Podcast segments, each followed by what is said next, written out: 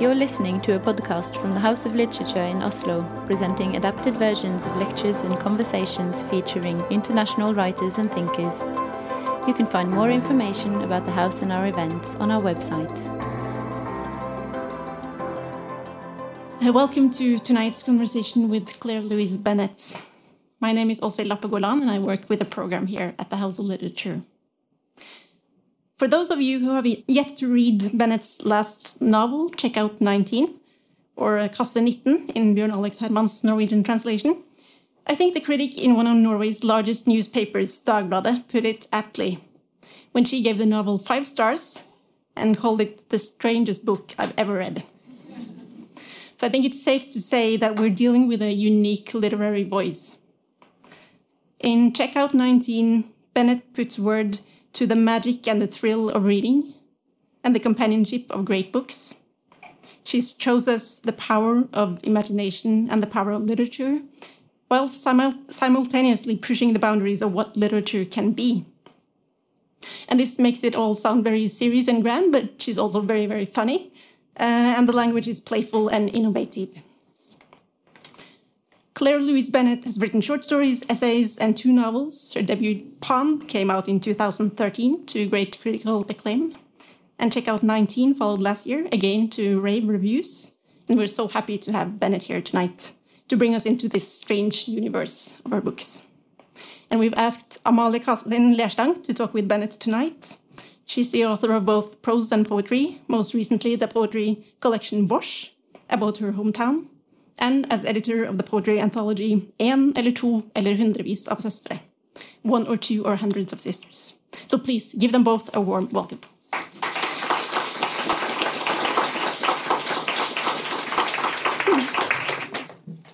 Thank you, Åshild, for the introduction. I'll put the book here. And welcome, Claire Louise, to Oslo. I'm uh, extremely happy that we could have this conversation live Me and too. not on Zoom or Teams or anything. And also that the audience can actually be present here today. So that's really nice. So we're going to talk today about your book, um, Check, Check Out 19, uh, Kasse 19 in Norwegian. And um, the novel centers around uh, situations from when the narrator grew up until she becomes a young adult.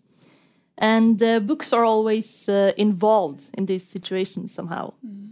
Uh, but in preparation for our conversation, I felt that every time I tried to sort of make a kind of summary of the book to maybe those in the audience who haven't read it yet, it feels as I'm working in the opposite direction of what your book is trying to do in a way. Uh, and maybe that is why we get those uh, quotes, as Åshild said. And also on the Norwegian uh, blurb, there's a um, quote from uh, Roddy Doyle who says that it's a beautiful novel, and I don't know why, and that makes it even uh, better. and I think that's uh, something that I see in the um, um, in the critique of your work that people are kind of afraid to sort of uh, nail it uh, too tightly. Um, so I was wondering if you maybe could start to say something about how this book came into being after you wrote Pond, who was an international success. Okay. Uh, well, first of all, I would like to thank Åshild uh, for inviting me here um, to the Literature House. Uh, I've been to Oslo before, but I've never been here before, and I've I've just so enjoyed it. It's been so lovely and relaxing, and um, just the welcome was so really lovely, really. So that's been so nice, um, and it's great to to be here. I said to uh, Amalie before we came on, I said, "Who are all these people?" I always find it so funny when I go somewhere else and you, you see you think, "Oh my god, so strange." But lovely. I'm so glad. I always say to my friend Mark, like, I bet there'll be five people there, and three of them will be volunteers. Nothing wrong with volunteers, but I don't think they take much notice of me half the time anyway. Um, so, to talk about the, the book, well, it was a few years um, between Pond and, and this one. Um, and there was a lot of difficulty during those five or six years, I suppose. It was about five years, maybe. Um, it was for many reasons, really. I mean, a second book. Everyone tells you that second books are difficult, um, and I felt that the uh, the reading landscape had had changed an awful lot. Um, in the meantime, a lot of um, I suppose activism and discourse had sort of uh, come about in terms of uh, female experience, and um, so it was very hard to sort of know how to locate myself in amongst all of that, and if I wanted to, and everything became quite loaded, I think. Um, and it just wasn't a very uh, good sort of space for me to to, to work in, thinking about those things uh, too much or being too conscious of them. So um, yeah, I guess I guess funnily enough, then it was uh, when COVID happened and everything started to you know quieten down and there was restrictions obviously and lives became uh, much more um, uh, restricted and repetitive, uh, which was great as a writer. You you kind of thrive on that a little bit, I think. Well, I mean, I'm ready now for a bit bit of range, but um, but certainly in terms of being able to really be clear about your own thoughts, it's it's for me anyway. It's important to have just a lot of um, time where the noise is turned down on the rest of the of the world a bit, really. Um, and I there were there were pieces that I had had for a long time um, that I knew I wanted to bring together, and I tried doing that in London maybe a couple of years before. I had the piece about the teacher, the piece about the Russian man, the piece about the room with a view, a room with a view, and I knew I wanted to have them in proximity, but I couldn't I couldn't quite work out how to do it. It was strange to me. It was a bit frustrating because I knew that I had a sense that they belonged somehow together. But I just really couldn't work it out. And I thought, was it to do with image? Is it to do with, you know, trying to kind of find ways and but then for whatever reason during that period of time I was able to unlock those connections and and get them working and that was really that was really exciting. How do you do that? How do you work with form? How do you get them to connect?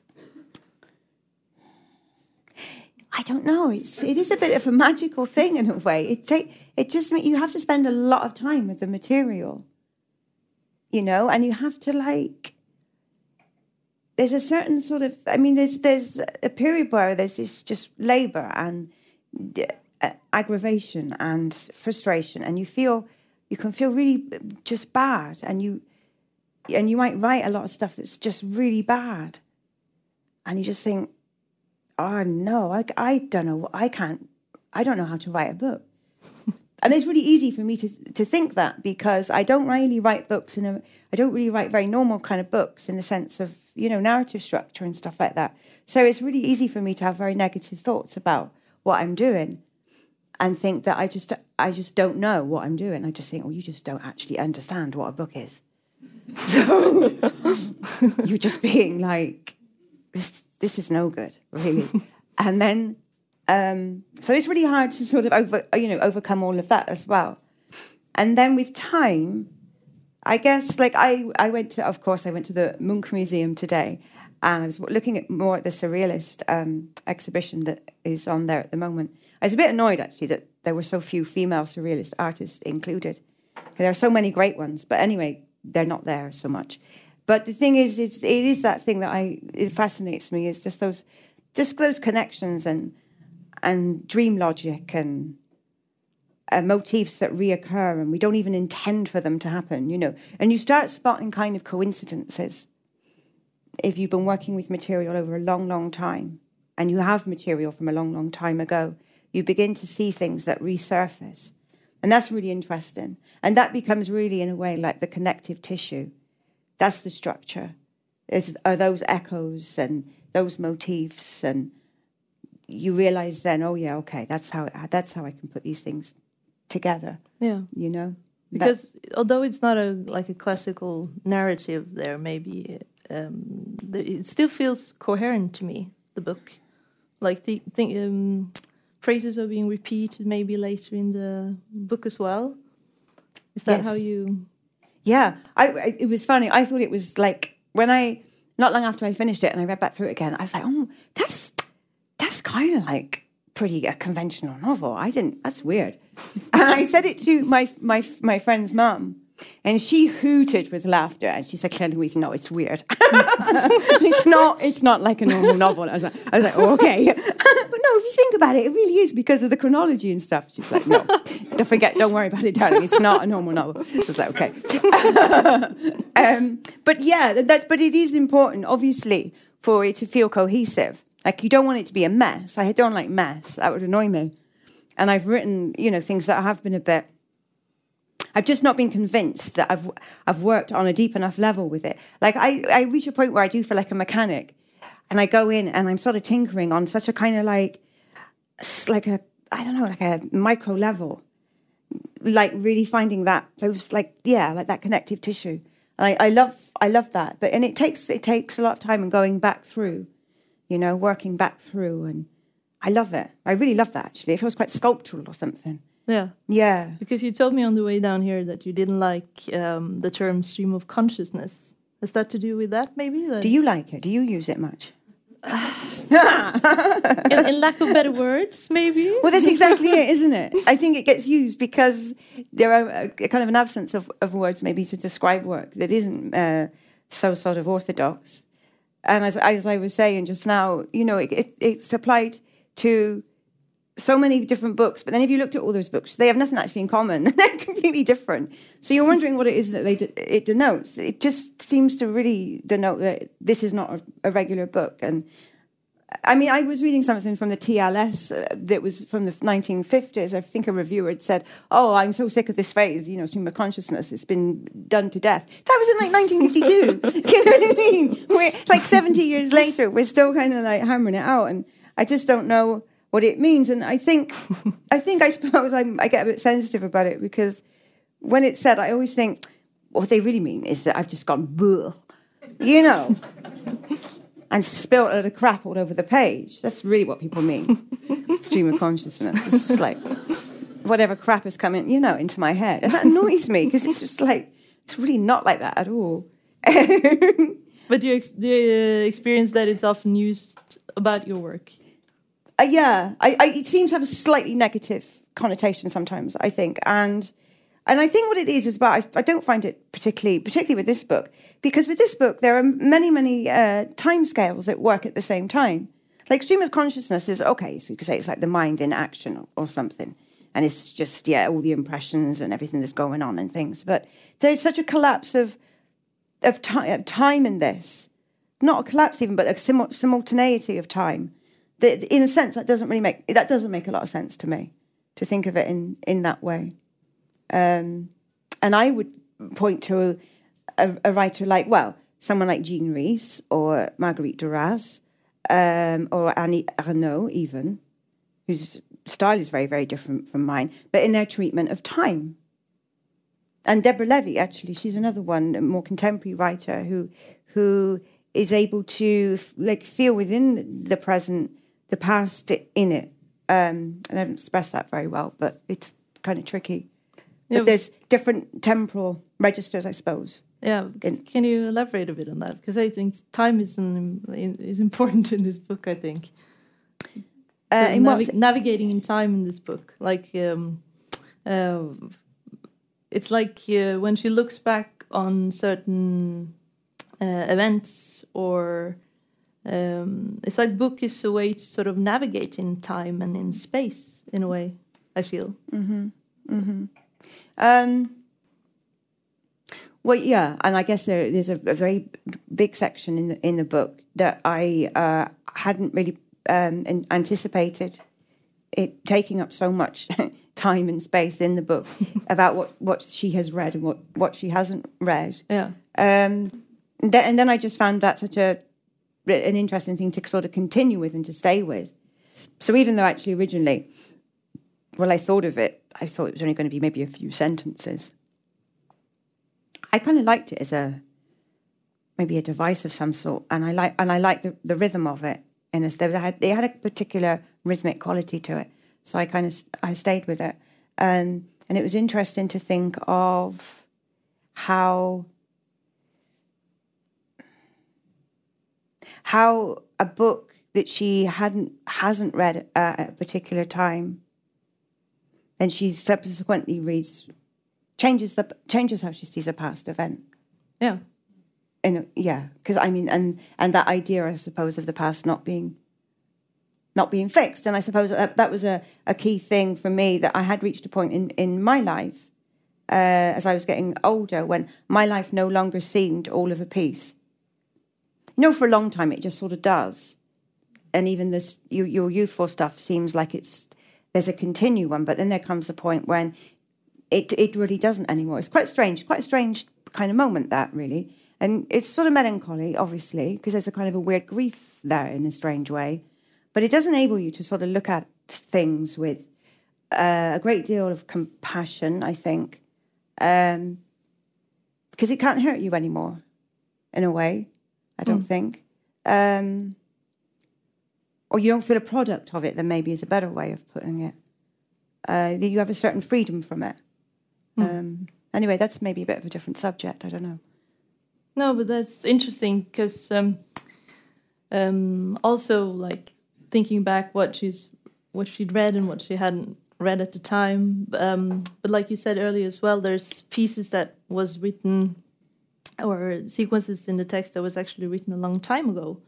And there's um uh, there's a sequence where um, the narrator is um, a young adult and she's on the top of a hill looking down on a valley Mm-hmm. Um, without maybe giving away too much, I don't know. Uh, you can decide that, but uh, it's um, she discovers something awful, mm-hmm. and then the text goes on to say that um, I've tried to write about it many times, but every time I try to write about it, it becomes uh, exaggerated, mm. and it's like uh, she pushes herself to just come on, just tell what happened, mm. and then the tone of the text sort of changes in a way and I was curious to know like more about that because um, it seems like it gets harder and harder to uh, say something uh, true about what really happened. Mm-hmm. Yeah, that's an interesting part because some of those um, sections um, actually do come were written at completely different times, uh, and I think some of the shorter sections uh, when she's describing being sitting on a on a log that's it isn't it and the grass is wet and she's wearing some daps or something and they're quite damp and there's a swing behind her and um, those those parts some of those parts I, I wrote over 20 years ago so I'm quite interested in um, using pieces that are that are quite old or that aren't uh, contemporaneous necessarily because they have a different emotional charge because they were written near the time, right? Mm. So they do they do have a different kind of vibe to them, really different frequency to them. So in writing that piece, I didn't think, well, I'm just going to write up those notes. You know what I mean? Mm. I don't really think of them as notes. I was like, well, no, I'm going. to It's like a collage in a way. Mm. Um, and so yeah the style is slightly it's interesting that you could pick up on that really because you kind of wonder whether people will but that's something that happens throughout throughout the book because like i yeah there are many versions i might have written about something you know many times over the years and there is that frustration because in a way you want it to have that original impact that you that you experienced when it happened you want to somehow try and recreate that but then that can lead to some really bad writing. Just like, oh no, this is so bad. It, yeah, you know? Yeah, so you yeah. think, well, maybe, maybe that's not it then. Maybe that's not what needs to happen here. You're not going to make a person kind of go, like, you know. There has, there's another, there's a more important or interesting or uh, function for this, and it's discovering that in a way as well. And I suppose ultimately it does become about about memory, really. Mm you know. But when you when you you said it was written 20 years ago, did you then do you edit it a lot before you put it back into the novel? No, or? no, that's no. no. that's what I'm saying. No, you yeah. and it's hard because you know you kind of feel like you want to do like and you just think, well, no, don't do that. You yeah, know, you're either going to take it intact, and there's a reason for doing that, and like I said, it's to do with the energy of it. Mm. You know, which is different because of the, how close in time it was to the to the event itself. Um, so no, I don't, I don't, I don't interfere with it really. Well, it's just uh, yeah, it's so hard not to edit it to death, really. Yeah, isn't yeah. it? Yeah. yeah. Uh, another one of those um, uh, earlier written stories that uh, end up in this novel is uh, the story about Tarquin. I was actually wondering how it was to. Uh, how do I say his last name? Well, I say uh, superbus, Superbus, but somebody yeah. has said superb bus. Yeah, I Which was- is quite nice. I didn't want like to say superbus; it was superbus. Superbus is good. Okay, so superbus then. and in the in the novel, the narrator starts talking about how she once wrote a story about someone named Car- Tarquin Superbus, and then we just gradually sort of gets the story about Tarquin Superbus. Like uh, suddenly, this is the novel about uh, Tarquin Superbus. And uh, how did he end up in the novel? Because it's um, it's quite uh, a change. Like uh, Tarquin Superbus is, or you can tell a little bit about him, maybe. I don't know. What It was so funny. It was so funny. It happened because I was really enjoying it. It was so funny. Because again, it was a thing where I thought, oh, I'm going to write about that. Um, and again, I thought it was only going to be maybe a, a, a short kind of passage about about this story that I'd written. Um, like, a, yeah, about I suppose more, yeah, twenty odd years ago. Um, and I, I didn't I didn't finish it. It was very short. Um, and I never make up characters. That was the weird thing about it. I don't really. So this was a character, you know, Tarquin Superbus, and but I was really vague about really kind of like where he lived and when, and all these sorts of details. Then, and maybe this is one of the reasons why I get kind of scared about the idea of writing a conventional novel because I think I bet I get something wrong. and the reviewer would be like, "Oh, well, she's clearly never been to, you know." and I'll be like, "Oh, for God's sake!" So you don't name anything like in Pond. There's no names or it, anything like that. So they just have to get their knickers in a twist about something else. Um, But I and they- see him as this very flamboyant, He sort of is. 1800s yeah, kind and of it's guy. like sometimes he was from the 1800s that I write, and sometimes he was like from more like the Renaissance period, and the way he spoke was all over the place. You know, there was no real like continuity, really. And if I just fancied the idea of him having some sort of bauble or pastime or affectation, I just put it in, and I just didn't really care about anachronisms and stuff. It was like loads of fun, and. um so I got really into re, you know writing about this story that I once wrote, and and and then it was quite um, an interesting experience because, and I guess eh, this is maybe an experience that novel writers have. You know, they talk about characters coming alive, um, and he and he sort of did in a way. Though he did go through a really bad phase where I just kept seeing him as Boris Johnson, which was just like oh god, like sulking, like in a chair, like looking really like oh, someone's taken away my beer. Oh. That's kind of what it, he felt like for a while. But then he changed and he became, and it was so, and I in, and I enjoyed that because then there was another character, was the Doctor, and he goes through a real transformation as I'm writing it because he starts off as quite sort of a vague-ish character. He's very ghostly, really, really pale. He's got a really white face, and she she describes him as such and says maybe he's like 300 years old or maybe he's death actually because of the way he moves he's so spectral and he just sort of appears and disappears and but then as it goes on he actually becomes more and more real. And that is a metaphor you know it's a very obvious metaphor for how then uh, i guess a character be, starts to become more and more um, real and substantial in your own imagination. So then by the end of it actually it's like she has a bit of a crush on him. She's like, oh, he's brilliant. He's got a nice suit on and da da da. He smells nice. He smells of Indian soap or something. So he's gone from this kind of like Nosferatu character to being like your man from The Great Beauty, you know, the film, that Italian guy. He's quite nice. so there's been this transformation. And that's so fascinating, you know. And I was interested in that. It was interesting. So then instead of going, right, I'm going to go back to the beginning and have him like this from the start, so there is a, a consistency. I'm going to leave. I'm going to leave it in so that the reader can just actually see how he changes. Hmm.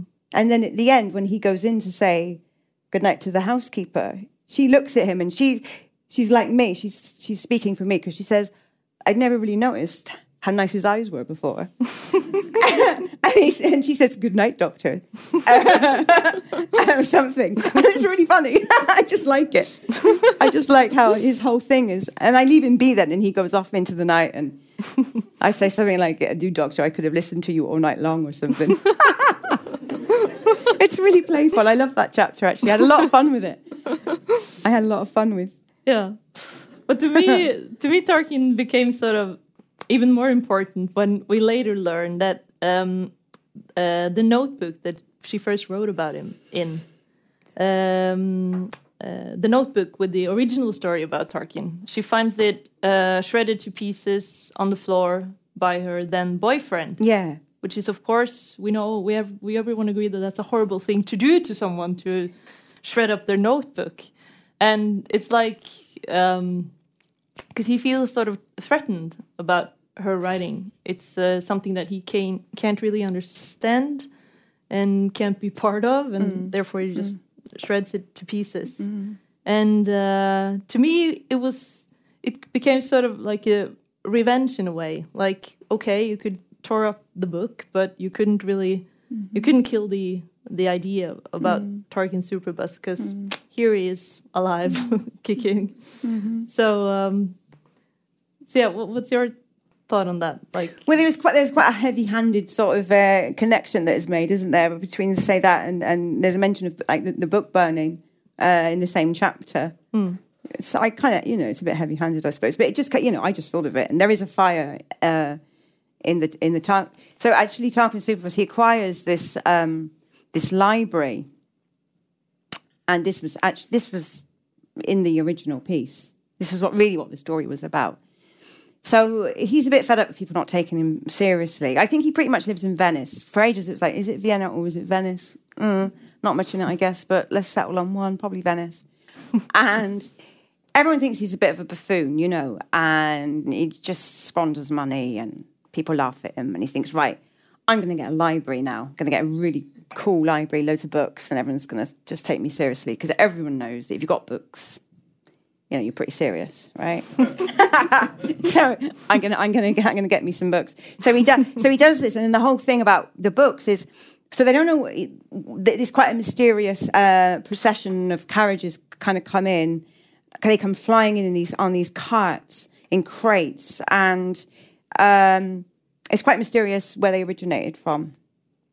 And the and the sense is that it's just this library that has been kind of traveling around for hundreds, maybe you know longer years, and they, they it contains lots of uh, tracts and manifestos and tomb tomes from from all different kinds of cultures and civilizations.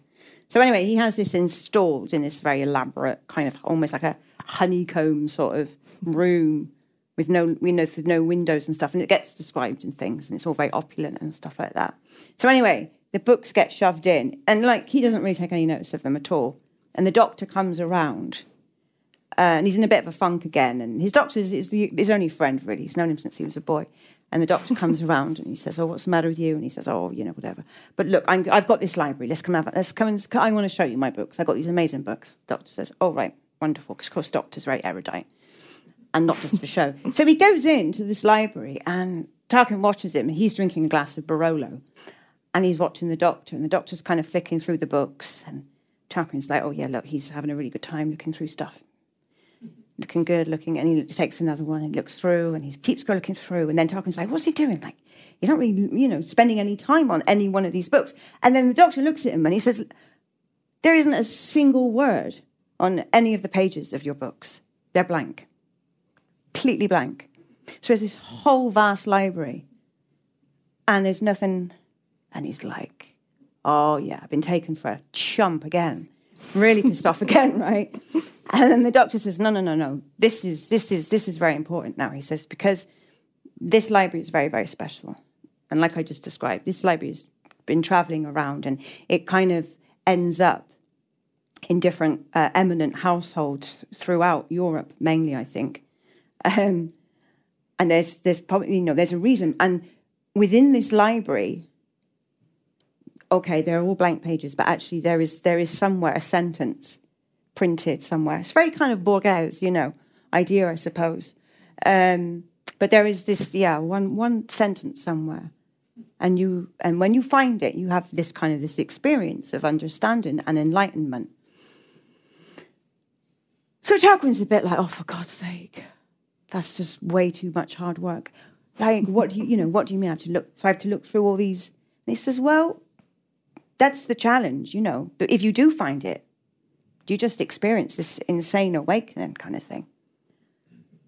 So Tarquin starts having a look, doesn't he? He kind of shoves up against the bookshelves the next day and he does it. He's like, oh, yeah, I'll get this done by lunchtime, no problem. and then he gets kind of fed up and he doesn't find it. And he has a huge tantrum and he just decides to, to burn the whole lot of it. Um, so there's a, a pretty, yeah, a pretty full on scene where there's a, a huge, huge fire. And then I suppose because I'd created this scene and there was this image of book burning, I, I couldn't uh, I couldn't help but uh, you know link it to uh, the book burnings in in Berlin. Um, so I did. I did. Yeah. Yeah, and that was, I mean, that was something I did throughout. Any, if I thought of something, if I thought, if, if something occurred to me, I pretty much put it in. Like there was nothing really that I, I, um, or very few things that I thought, well, you know, does it fit or, you know, is it a distraction? I mean, a couple of very, very small things. I think I wrote quite a long bit about Ingeborg Bachmann and it just was too much. I took that out. Which I kind of regret in a way, but anyway, she'll she'll have her moment. But mostly, I mean, and that was almost like a principle for me throughout the whole thing of like, put it in. If you if you if you think it or if you feel it, just put it in. Don't don't censor yourself or so that's what i did yeah. Mm. maybe you want to um, read a little for us from from the book. Okay i will. I'm just trying to think what um oh yeah i might be this bit then. Because for all that i mean there is there is a lot in it to do with you know family um and in childhood and a writer uh, who I who I really adore, and I discovered her work about um, ten years ago, was an Italian writer called Natalia Ginzburg. Um, she's a wonderful writer, or, or was, um, and she would have been writing, I guess, post-war in Italy. Um, so, in a way, that kind of what would you call it? Italian neo neo realist, I suppose.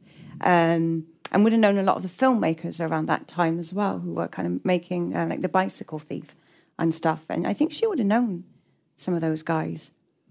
Um, so I really love, I really love the strength of her writing and the strength of how she locates it in direct experience and the way she um, the way she uses language, the way her relationship towards language uh, developed, and and from there's one of her books called Family Sayings or Family Lexicon, which I really, really loved. Because as much as this novel is about books, it's also about spoken language and about how it's shared at, at home when we're children and phrases that you that you have and that will always connect you uh, to your to your family and to a certain time in your life. Um, they're very important to me. Um, I, I, I loved that, and it, it's still very much a part of uh, the way I think about language, even in a, a written sense, as much as you know, thinking of it in a, in a literary, intellectual sort of way. So, I'll read this bit then. I have this idea that Marilyn Monroe stayed in bed when she got her period and bled all over the sheets, and I'm not sure where I derived it from. It's been in my head since I was approximately 10 years old. My grandmother adored old Hollywood stars and had a particular penchant for Vivien Leigh and Marilyn Monroe. So it might have been from her I got it. But I can't imagine my grandmother telling me a thing like that. Perhaps she said it to my aunt and I overheard. I wasn't a snoop, but I did have sharp ears. My family relished exchanging grisly tales, though usually I'd only ever catch a snippet, which, severed from the full body of the story, became disturbingly visceral and took on a lasting and malignant life all of its own. I shall never forget the heinous image that assaulted my imagination when I overheard, for example, my other grandmother saying to her son, my father, and she'd bitten all the skin off her fingers. Imagine that, eating your own hands. Stupidly, I repeated those words to myself verbatim many times over. My tendency to take every word I heard absolutely literally paradoxically meant I very often got the wrong end of the stick about quite a lot of things on a daily basis. And surely I had got the wrong end of the stick about this conversation. Surely the girl, whoever she was, hadn't really eaten her own hands. It occurred to me that I probably hadn't understood what my grandmother had said correctly, that her words meant something else, something entirely innocuous. However, instead of just brushing them off, it came to me that perhaps if I only repeated the awful phrase enough, the real innocuous meaning that it obviously contained would eventually surface in all of its forgettable ordinariness. And the gory apparition of the girl greedily gobbling up her own hands, and all the blood crawling down her arms and dripping thickly from her elbows, would go away at once. That's not what happened. On the contrary, a new terror was released upon me, ironically by the most humdrum word out of them all. After many repetitions, the word and lodged in my throat, expanded barbarously. I practically choked on it. And, and she'd bitten all the skin off her fingers. so, in fact, there was another thing she did before chewing off her hands, possibly something much worse. Would my grandmother say the worst thing first? Probably she would. My father's mother was dramatic and liked to make maximum impact when she told you a story, whereas my mother's mother recounted scandalous news in a roundabout sort of way, pulled back and forth again and again by uncertainty and a preoccupation with peripheral details, apparent shortcomings. Oh, come on, spit it out, which often, nonetheless, conspired to plant a strange and robust seed. What exactly had the girl done before she chewed off the skin on her fingers? On this occasion, my imagination was uncommonly, uncommonly considerate of my faint hearted disposition, so that instead of conjuring up the absolute worst, it very quickly installed a relatively tame image of the girl tearing out her blonde and lank hair, thus preventing anything truly horrific from emerging that would scare the living daylights out of me. Tearing out her hair seemed to make sense anyway. She'd torn out her hair in great big clumps and she'd bitten all the skin off her fingers. Imagine that, eating your own hands. Yes, that made sense. Clearly, it was the eating of the hands that my grandmother wanted to leave my father with. So, in all likelihood, the prior diabolical action very probably wasn't anything worse than that. And in fact, now that the hand eating was prefixed by another grim act of self mutilation, it wasn't nearly as frightening anymore. In fact, it made me laugh. Thank you.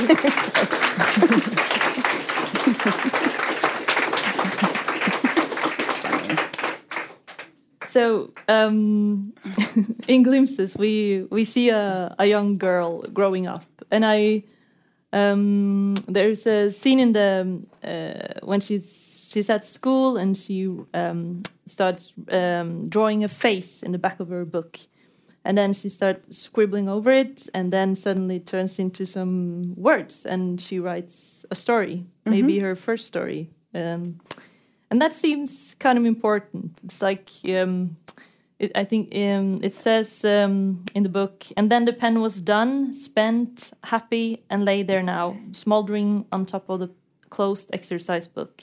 Spent yes but i knew now what it was capable of. So we sort of see her um, way towards um, writing herself. Um, and there's also a teacher there who discovers her um, story in the back of the book, and he asks her to read uh, more. And I was thinking um, about how some writers always say that um, they knew from the beginning that they would become a writer, or they knew early on that they would um, uh, pursue writing. Um, but here I find it as more of a, a, fragile thing, maybe. That it's very important to have those. Um, almost uh, by coincidence, he finds mm. the text, mm. but to her it means a lot. And could you say something about that? Like um, her, she doesn't grow up with uh, lots of books. She has a few books, and because she's got few books, they also uh, mean a lot. Like they stand out. Um, so how how is uh, how is her way into writing really? Well, I guess an element of it that is quite important uh, is is the class element and the background that she comes from, which is working class. Um, so no, she there isn't a whole lot of books, and there isn't really this idea um, that she she might be a writer when she she grows up. I mean, that's just not something at all that would be um, would occur to her.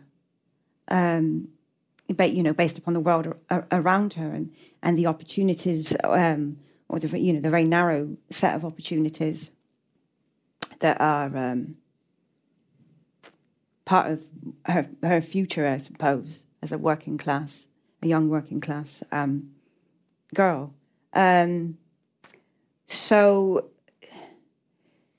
th- there's a lot more at stake than just becoming, a, you know, a writer and getting good at writing and all the rest of it. It's a it's a huge existential shift as much as anything else, um, and thinking, and that was something else I, I kind of had been thinking about and hadn't really thought about particularly.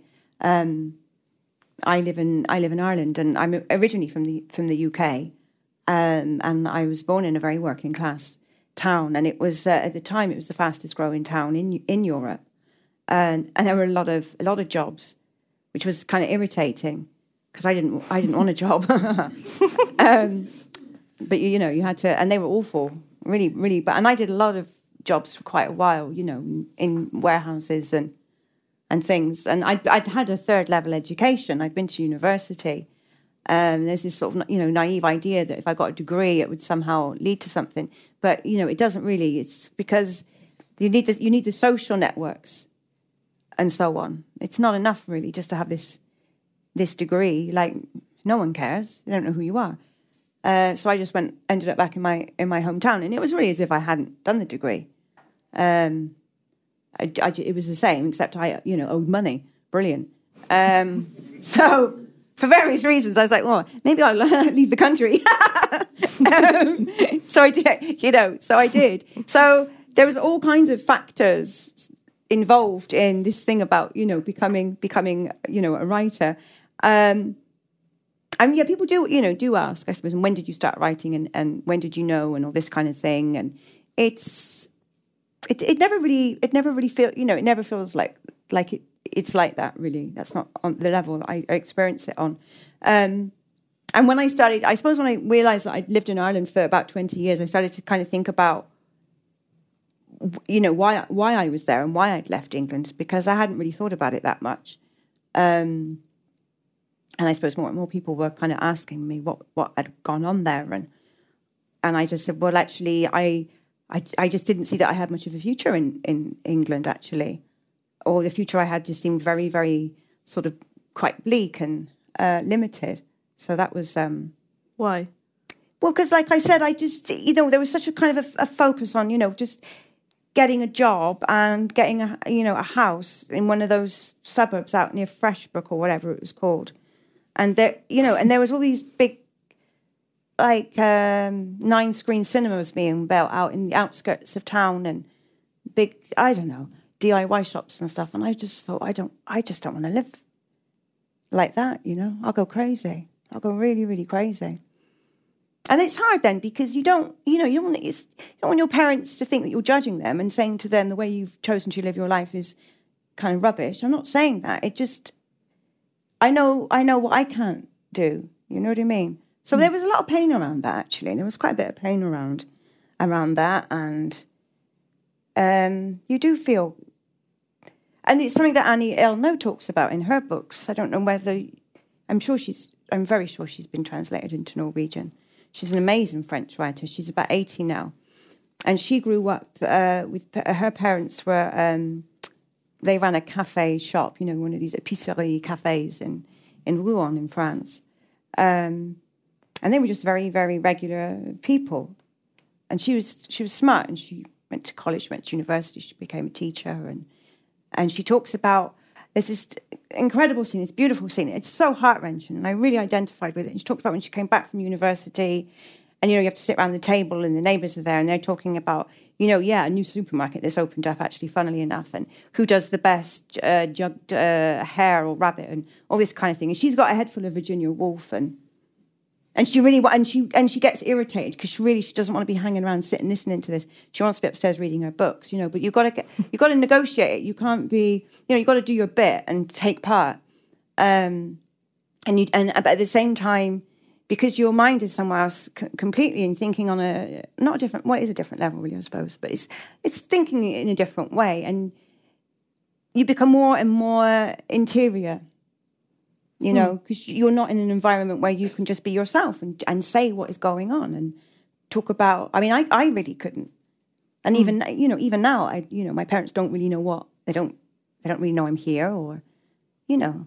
I mean it's different now because i'm older in a way but when you're younger. But even so you know it's a little bit so it, it limits it limits their sense of you and it limits what you what you share and all those kinds of things. So you know this idea of being a being a writer like I guess there'll always be an element of doubt if if a huge part of the people in my life don't experience that part of me. You know what I mean? I think it will always. And so Annie Ernaux, she always talks about this conflict in her, and it never gets resolved.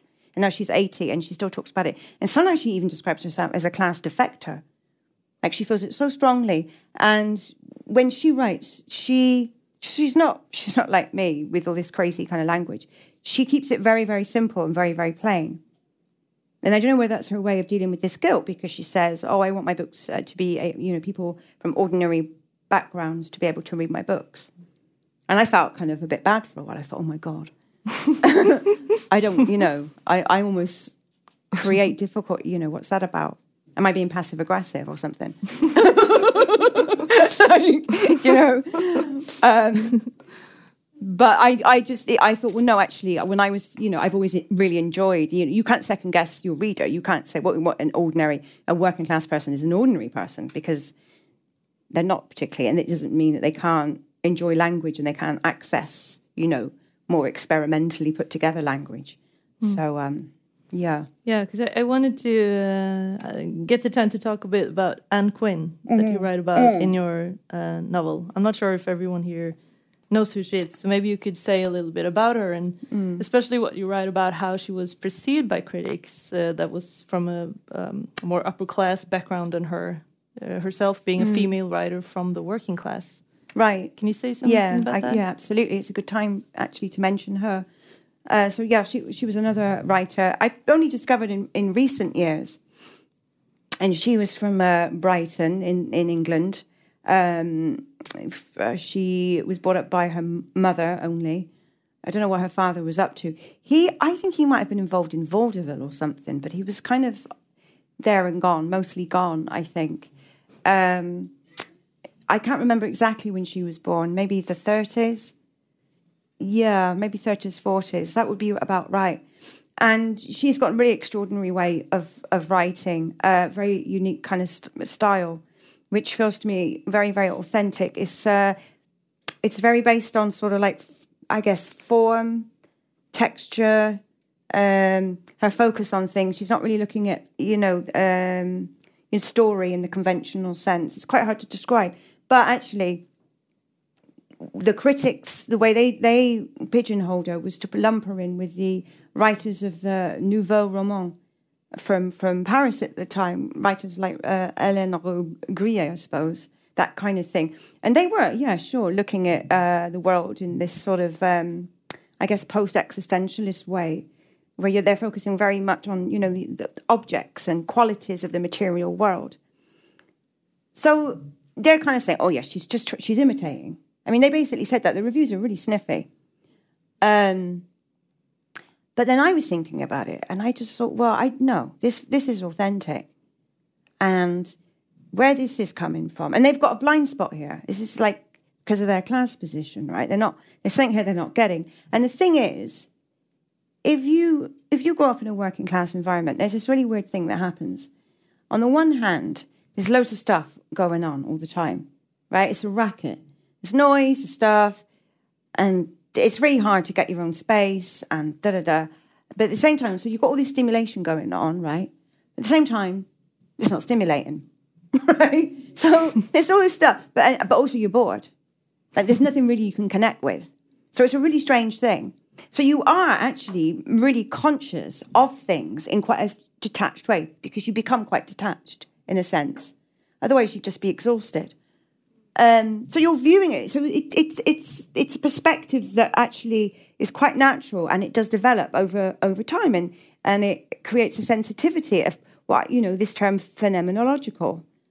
You you develop a phenomenological sensitivity, I think, quite quite naturally, and that was that's the point I make when I discuss her her work, um, and it feels completely, it feels completely authentic to me that she would be tuning into the world on on that level.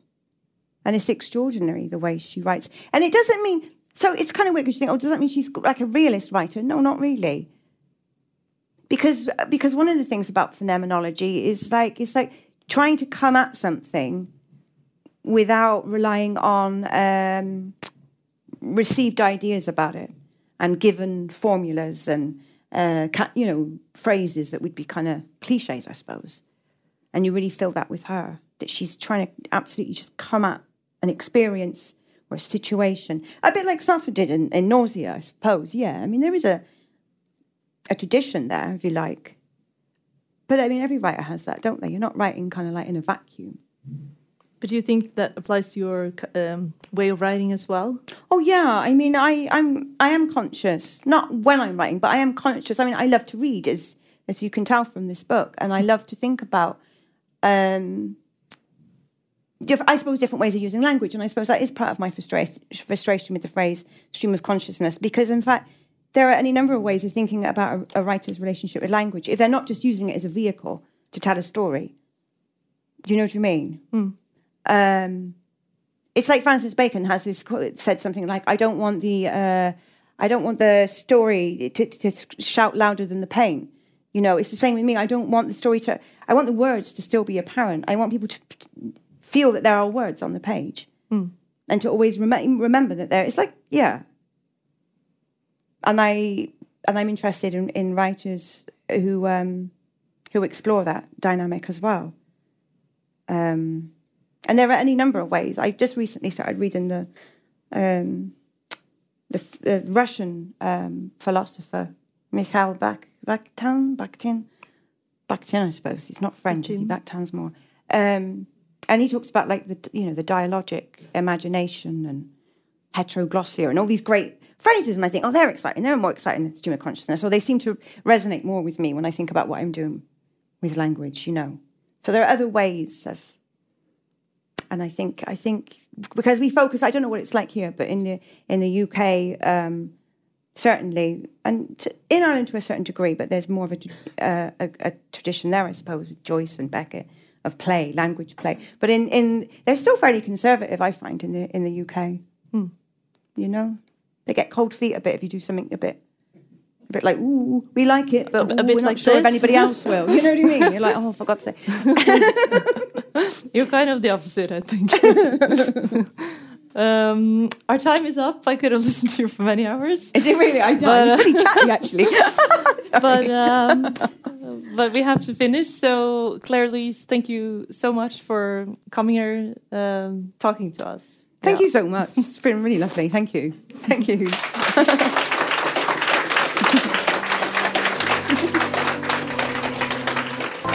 You've been listening to a podcast from the House of Literature in Oslo, presenting adapted versions of lectures and conversations featuring international writers and thinkers. You can find more episodes and subscribe to our podcast on iTunes, SoundCloud, and our website. The music is by Apotek.